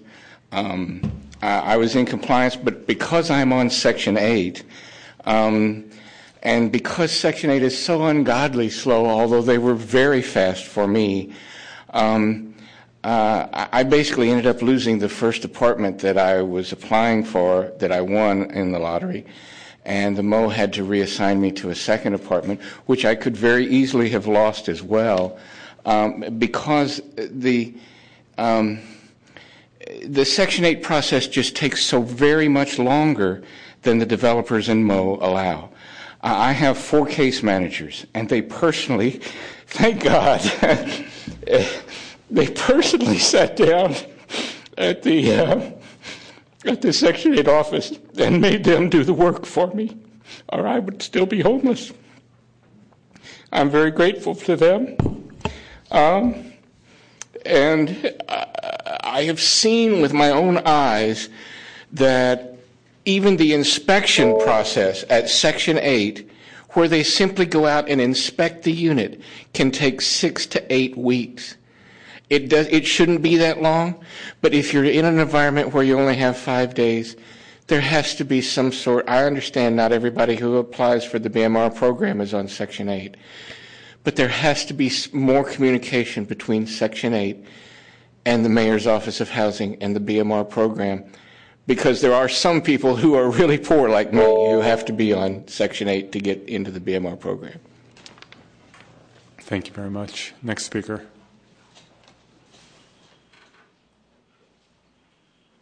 Hi, my name is Teresa Imperial. I'm, from, I'm the case manager at the Veterans Equity Center. And um, throughout the time as the, the housing program, our Bills Our Housing program, we have helped and assisted in filling out applications, whether it's by nonprofits, um, by Bridge, Mercy, and as we see more influx now too with um, from the below market rate programs from the Mayor's Office of Housing, TNDC, CCDC. So we've seen like different forms of applications itself. Um, so as we are going through the um, with the housing applications under the BMR, um, and it's great that we you know we get to work with the mayor office of housing themselves, and they really advocate for clients that we call on. But we realize that there needs to be a more coherent, more uniform policy, and even in just procedural wise. And one of the things, um, first is the, about the disability, people who are in disabled, like you have, um, like just Larry Richards have mentioned earlier, um, there are developers that are not aware of the of the how the process works with San Francisco Housing Authority, with the MOH, and that communication itself. And there are times, and if they don't have case managers, they may get denied you know, if there's no one advocating for them, they may get denied because the, the developers themselves don't know that kind of process. And we would have to call on to the Mayor Office of Housing, and they would advocate for that. And another one, too, is the finance. Um, we felt like there needs to be an alternative on the credit check. Um, like we've seen in bridge housing, they look into alternative as to like other forms of like utilities if they pay their utilities on time. And I know I think, and I know some of developers look the rental history itself, but um, because a lot of people don't have good credits these days, um, so that's it was good that that was brought up earlier too, and also the idea of identity. Um, there are we have clients that are transgender who have different names used uh, an old name before, um, using their new name now, but there's like um, complication with that because they may have old name um, using their different name. So maybe adding just a different question, uh, another question of that, and also with the re-rentals, like we want to see, um, we felt like there are we noticed that there are new developments that are like one or two years old, but there's a big turnaround. And we had a client that we helped in one of the BMR unit who got, not really evicted, but got into settle, but was because of nuisance. And he has a, per, a person with disability and mental illness. So what kind of protection do they have in there? Um, so, and also for the developers themselves is to really hire someone who is culturally sensitive and linguistically appropriate for this. Okay, thank you. Thank you very much. Next speaker. I'm Gary Bailey. I'm here on uh, to speak on about being selected as a preference holder, as a as a certificate preference holder, and when we go through the walkthrough before you select it, you know they uh, tell us, well, these are departments that are available for us, and then you wait until you get selected, and then you go back and you do a walkthrough again just to see exactly if they're giving you the same place that they said that was available. Come to find out, that's not the case. So it's like either you take it or you don't take it, which you don't really have a choice. So I'm like, well, what's fair about that? You know, because if you're going to tell me this is what's available, in your mind, this is what's available. Not over here in the back in the corner that, you know, somebody, they say, well, we're just going to dump this on you. You know, that's how I feel. So as far as them telling you, it's like false advertisement. You know, why tell me this is available for us, and you know good and well this is not. If this is going to be, a, you know, like a model, then tell us up front and say, well, uh, department that's that you're applying for is similar to this. It's not going to have closets. It's not going to have this. You can't, you know, certain things you're not going to have. So they're not being honest and upfront. And then too, the parking. I'm like, who who gonna pay three? Who got three hundred dollars or three hundred and fifty dollars to pay parking every month? What's I mean, what's low income housing? I mean, don't that fall up under low income housing? I just, you know, want to know why is we been misled thinking that this is, they show you this picture over here, they show you this picture over here, and then all of a sudden they take it away from you and say, no, we already picked what, you, what we want for you to have. That's my biggest issue. So. Thank you. Uh, we get that straightened out. Next speaker.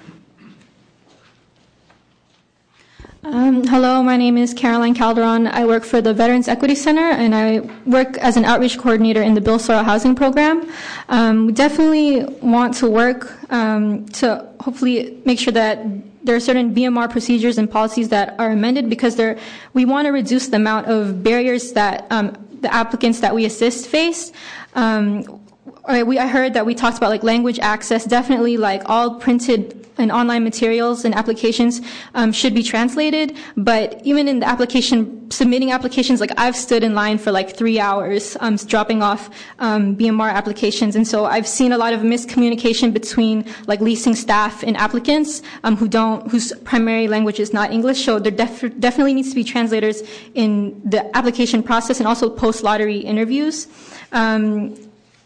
Also, like uh, there should there should be a uniform policy on immigration status, um, specifically like with developers who have certain visa requirements, um, and also the application itself.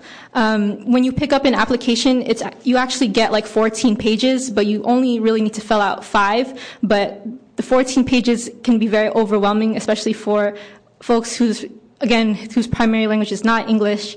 Um, and so we definitely think that the application should be reformatted because we've also seen um, that like there are some columns that are too small in the application, and then when they folks cross it out, like the application, the developer won't accept it because it's like white, white out. And so there isn't a uniform policy in that. And so we have recommendations of how like the application should be formatted. Um, it's very, very similar to the six, pages that MOHCD has, um, but it's just formatting. I think it's more, it's not as um, daunting to applicants. Um, yeah. May I ask a question through the chair? Yes, Supervisor Kim. Thank you, by the way. And actually, I forgot to recognize when I mentioned Bishop that you've actually housed over 800 San Francisco residents since 2011, and that is amazing. So thank you so much for being on hand to help people fill out their application form, which is often the first barrier to even getting housing. Um, I had a question about the language piece because I had asked that um, uh, the Mayor's Office of Housing prior. And, and you had mentioned that it can sometimes be challenging. Do you find that the applications are always translated um, by the uh, private developers, and do you Um, find that the translation is adequate? Yeah, it's never been translated. Um, I've never seen a translated application, and then I've never seen a bilingual leasing staff member. I've I've had to assist like um, folks who speak Spanish, like in line, who don't know how like what some of these things mean on the application, and that's just kind of like me standing in line and meeting those folks. Um, So you've never seen one of these applications in Spanish or Chinese or Tagalog? I mean, Um, Tagalog is a new addition. No, um, but I mean, we've had our own volunteers try to translate some of the things, like so when we do presentations um, for housing application workshops, but not one that you can get off like the website or pick up from like a developer. And have you asked a developer for a translated um, application before? No. We, Okay. Yeah. Thank you for providing this, though. This is helpful. I have a quick question for her. So, how long have you been working in this capacity? I've been working um, for two years in assisting folks apply for BMR um, rental as another kind of rentals too. Okay, thank you. Okay, next speaker. Good evening, uh, supervisors, and congratulations, uh, Supervisor Cohen, for a wonderful campaign. Thank you. Uh, I'm here, I was here on another meeting upstairs with the Capital Planning Committee upstairs that go through the uh, infrastructure of the city and county. And I just happened to be down here. Well, I got a lot of things to say, but not that much time to say. But first thing of all, uh, I think there needs to be, and you have to do this politically, set asides. Set asides for each individual groups that come up here that needs it. I noticed the gays, the Asians, the everybody else. But I'm up here advocating for the African American black who merely is non-existing in this city, who has no representatives to talk to our people. But I'm dealing with public housing, which houses plenty of people. Now, the young lady that got up here and said this is her first year anniversary, well, welcome to the city. This is my 25th year here in San Francisco. Unpaid, unsalaried, uncomputerized, but I have been serving the tenants of this community for over 25 years. Way before most of y'all was in city politics, way before most of y'all was even in here at, you call it City Hall, or I call it Silly Hall. Now, the primary objective here is HUD. All these different changes that you're talking about. There was a HUD meeting here where some of the supervisors held a meeting where Supervisor London Breed was very disappointed in HUD and the housing and everybody else that's involved with that when it deals with public housing. But now we're dealing with all other sectors. But right now I'm here to tell the city, Olson Lee, and Ed Lee, there is a new day here. There's a new era. The system has broke. It's broken. And you bring in all these new people from all over the country, but you won't sit down and talk to persons like myself and others that's been here for umpteen years, that's been dealing with housing. Not one time, not one time has they come as an expert. But that's okay. I'm gonna have to go to HUD. I'm gonna have to follow an injunction to stop everything. Because this is a new era, and all these people are coming complaining in different sectors, and y'all hearing them. But we, as African Americans, been doing this for over 25, 30 years, telling you we've been displaced. And we are the ones that put together under uh, the San Francisco Housing Development Corporation. under, uh, I, i'm forgetting her name because it's time's out, but I dare, no one's gonna ask me a question. Olson Lee knows me, Ed Lee knows me before these departments were even put together, before they hired these people to come here. And I can't understand the city and county. That is the problem. You go outside our city limits to answer the questions that's inside our community. This is a new era, and doggone it, I ain't got no time for errors. Now, I'm hoping that we can have a meeting with Olson Lee and all these people that call themselves with RAD. I was just upstairs with Naomi Kelly. I'm asking for an ad hoc meeting, all hands on deck and sit down with us. And so we, as people from the community that's been here numbers of years, can work with the newcomers, can work with the community activists, these developers that's taking over public housing, these nonprofits, even in your districts, uh, TNDC is in my community now at Rosa Parks. They're in total violation. They don't like me to say it. Yeah, we ain't got nobody there hiring. So there's a new beginning. Yours truly, Ace Washington. I don't need your permission, y'all, because I'm on a mission. I have three generations under me. And I'll close with this. Your, uh, I'm sorry, your time is up. Okay, my Uh, time's Ma- up. Madam Clerk, could you Thank you very much. close the microphone? Otherwise, I have no way of really Okay, knowing. I Thank you. Next speaker, please. Thank you, supervisors. Um, my name is Gloria Wright. I'm a resident at Rincon Center. And along with Laurel and David, we're here to provide feed. They're also residents of Rincon. We're here to provide feedback about our 25 year old BMR program. As you create new BMR programs, we hope the city will learn from the shortcomings in ours. We also hope the committee will assist us in resolving these long term concerns for us and low income tenants in other BMR programs. There are many other older BMR programs like ours. It's important that the city do more than just create these programs. It is our belief they should be monitored, adjusted, and maintained to remain, to be, remain effective. While the original corporate owners supported the BMR program at Rincon Center, the four subsequent owners have worked to diminish the program by chipping away at it.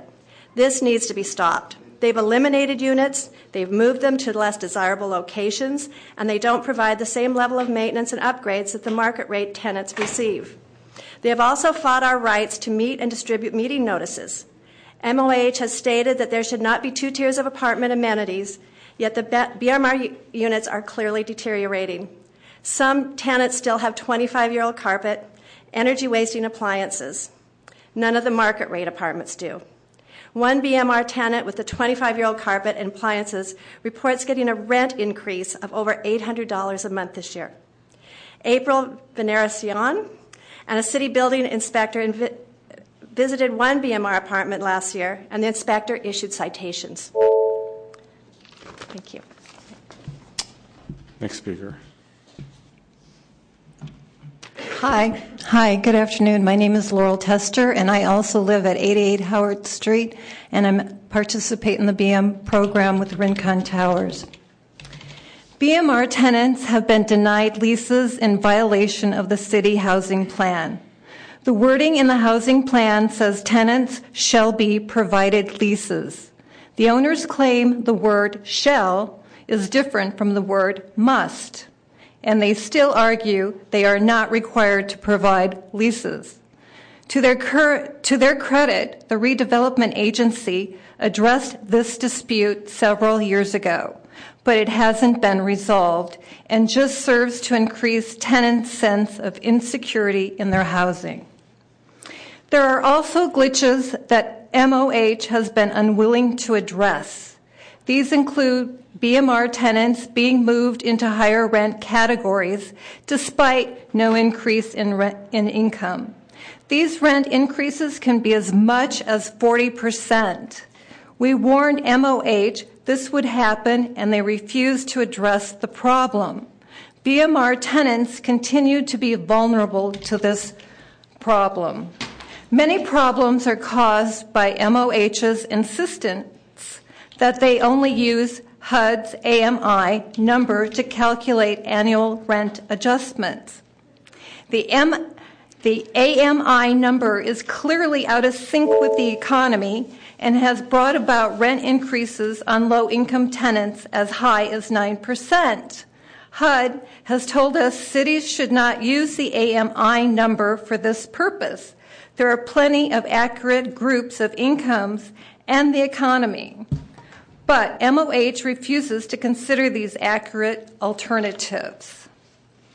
Annual rent adjustments are supposed to match changes in the AMI. Yet there is a glaring double standard in this process. Thank you. Next speaker. I got cut off.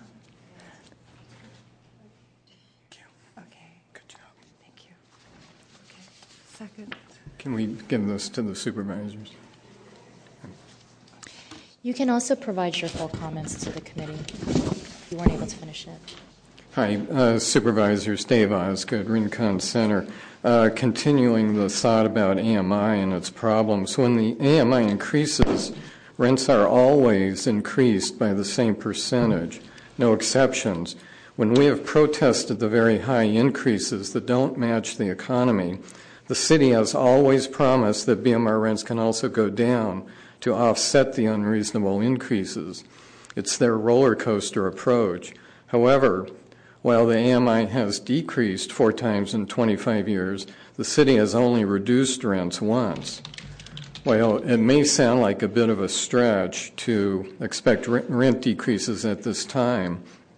They are absolutely fair and necessary as long as MOH chooses to continue using the um, erratic AMI. Mayor Ed Lee's Office of Housing is also inconsistent about what rules we should be following. Rincon Management and the BMR tenants have been using MOH's procedures manual for over a year. Now MOH tells us the manuals do not apply to us. But they have not told management this. Management continues to use the, man- the manuals, and they refuse to clarify this inconsistency. We don't know what the program's rules are. Uh, please remember that these are basically income based rent control programs designed to keep low and moderate income workers in the city. Since most BMR programs are in less desirable parts of the city, it is better that tenants can put down roots and help redevelop the neighborhood. There needs to be stability in this housing. We have four recommendations. We are suggesting that a citizens advisory committee on BMR matters be created to meet with uh, MOH on a regular basis. Meetings with the director are clearly needed now to resolve current problems. We also recommend that you hold a follow up meeting and fourth, uh, since MOH has such important duties, there should be an oversight commission. Please uh, let me know if you have any questions. Thank you. Thank you very much. Is there any additional public comment on item number four? Seeing none, public comment is closed. Supervisor Kim? Thank you. I actually just had um, a few follow-up questions from the public comment that was made, um, either to Ms. Benjamin or to um, Director Lee. Um, the first was actually the comment made by um, a member of Bishop, which is that she has never seen a translated um, housing application form. And I don't know if you have a response for that. I found that actually stunning. Well, right currently, it, the requirement to translate is in our outreach portion of, that's they have to translate outreach materials. The application is not in the list of stuff they have to translate. So we have to ask them to do that. This is one of the things that we um, um, are definitely changing in our next uh, uh, manual update. Um, Can we require that? I'm shocked that we don't require that we never required private developers to translate these documents. I never even thought to ask that question because I, I just assumed that we did. Yeah. yeah. And they will tell us that they we ask the question and they say yes, we'll do that. Can they submit it with their market uh, their market plan? I will. We will definitely uh, consider that. Uh, that's definitely going to be one of the issues that we put in the update of the manual, and we'll we'll, we'll work with your staff if you like to to, to work that out. What what when when we get to that point. So why historically how is it that we only required marketing and advertising to be translated, but not the application? I think it was just a. Um, they it didn't they didn't an oversight, I would imagine. But it's been an oversight for 25 years? Well, it wasn't even in the, the outreach until the 2013 manual update. The 1997 manual didn't speak at all to translation. I'm really surprised that it hasn't come up sooner. Um, but that being said, I would love to work with you on making sure that all um, of the applications are translated. Um, I I don't know how people have been applying this whole time without translated applications. If not if not for going to a community-based organization like a Chinatown CDC and a Bishop, um, you know, or a MEDA. I, we certainly I'm speechless, have. Actually, we, certainly have. We have uh, uh, in within our office have translated certain documents as well. I mean, we we know we understand the need to have people understand what they're doing, um, and what their you know what their Mhm. what their requirements are. So we do have translated documents Yeah. um, that we've done in house. Um, yeah, they should be required, um, and I, you know, we should definitely work on that. I, a couple of questions came up from our last um, last set of public commenters on on the long term BMR unit program, and I know that your office has been working with them on kind of standards on upgrades. Um, I was wondering about uh, two issues, though specifically. Um, one was you know, whether BMR units are given to building employees that are maybe managers um, or employees of the building, and that's kind of on the list. That's a that violation. That would be a violation of the of the BMR Okay, program. so Every maybe- BMR unit has to go through the lottery system. Okay, so maybe that is something that we could get more information from the residents from Rincon Hill regarding, because that's something that they had listed. now I say that, but each, as again, each development has a different set of requirements, and if that's in, if that's allowed in the agreement that was made 20 years ago, then Right. I mean, it's one thing after you get into a BMR unit if they allow BMR residents to apply for kind of jobs within the building, but I certainly would hope that they weren't just straight away offering it to their employees, kind of jumping um, the waitlist process. Um, the second issue that came up was the um, that I had a question about is that the number of BMR units have been cut in half in one of the um, at the Rincon Center. Is that the case? I'm not aware of that. I don't know. I know that the that the Rincon Center has its own uh, housing plan, and it it is uh, unique to any other uh, plan that I have seen, um, and it does allow for um, the developer or the owner to um, have a certain number of units that are I affordable at different Lee levels. Walking up on this individual Lee. project. Is it the case that at Rincon Center that the number of BMR units available were cut in half? Yes.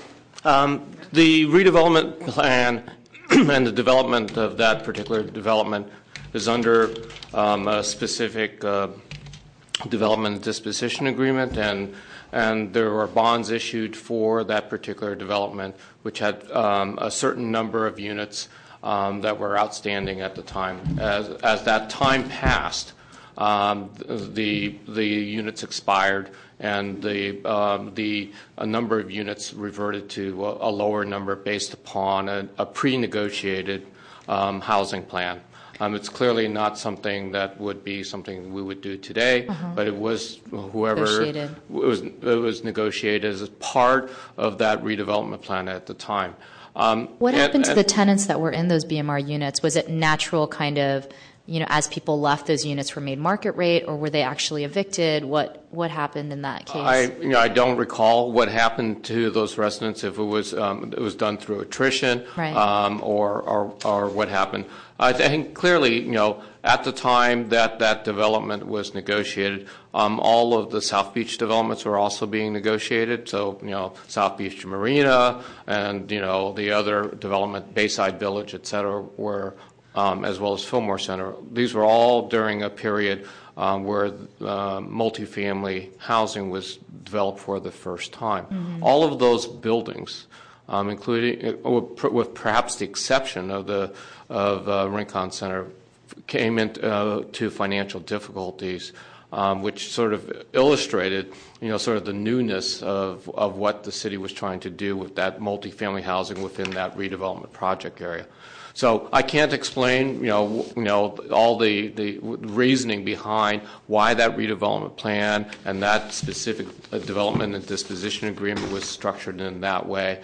Um, clearly, it was um, to allow for the revitalization uh, of that in a limited term of the uh, public benefit. And clearly, that's not the practice of OCII today, nor is that our practice since the inclusionary units are, are restricted for 75 years or the life of the project at this point. Mm-hmm. Thank you. Thank you. Um, I, I could probably ask, you know, 100 more questions, but I'll refrain at this time um, but also acknowledge that there's a lot of work ahead of us, but also um, some work and process that, is, um, that we've accomplished thus far. And I really look forward to uh, continuing this work um, with our residents, our our community-based organizations that work on this issue, and of course the Mayor's Office of Housing.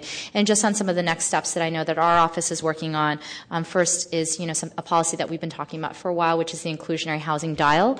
Um, and I know that I've we've um, our office has been engaging with Supervisor Cohen's office because we know a lot of um, inclusionary housing will be built in the future in District Six and Ten, and you know, for members of the public that don't understand this issue, um, we've heard from so many of our constituents at the lower end of our average median income um, that are concerned that units that are priced at 55% AMI is still far too high from them. And then, of course, we hear um, from our middle income um, residents um, that are working class that are just above 55% um, that may not qualify yet either for BMR home ownership opportunities, and so are kind of in this in this kind of middle range where they, they don't qualify for the BMR rentals, but also not they don't make enough for the BMR home ownership.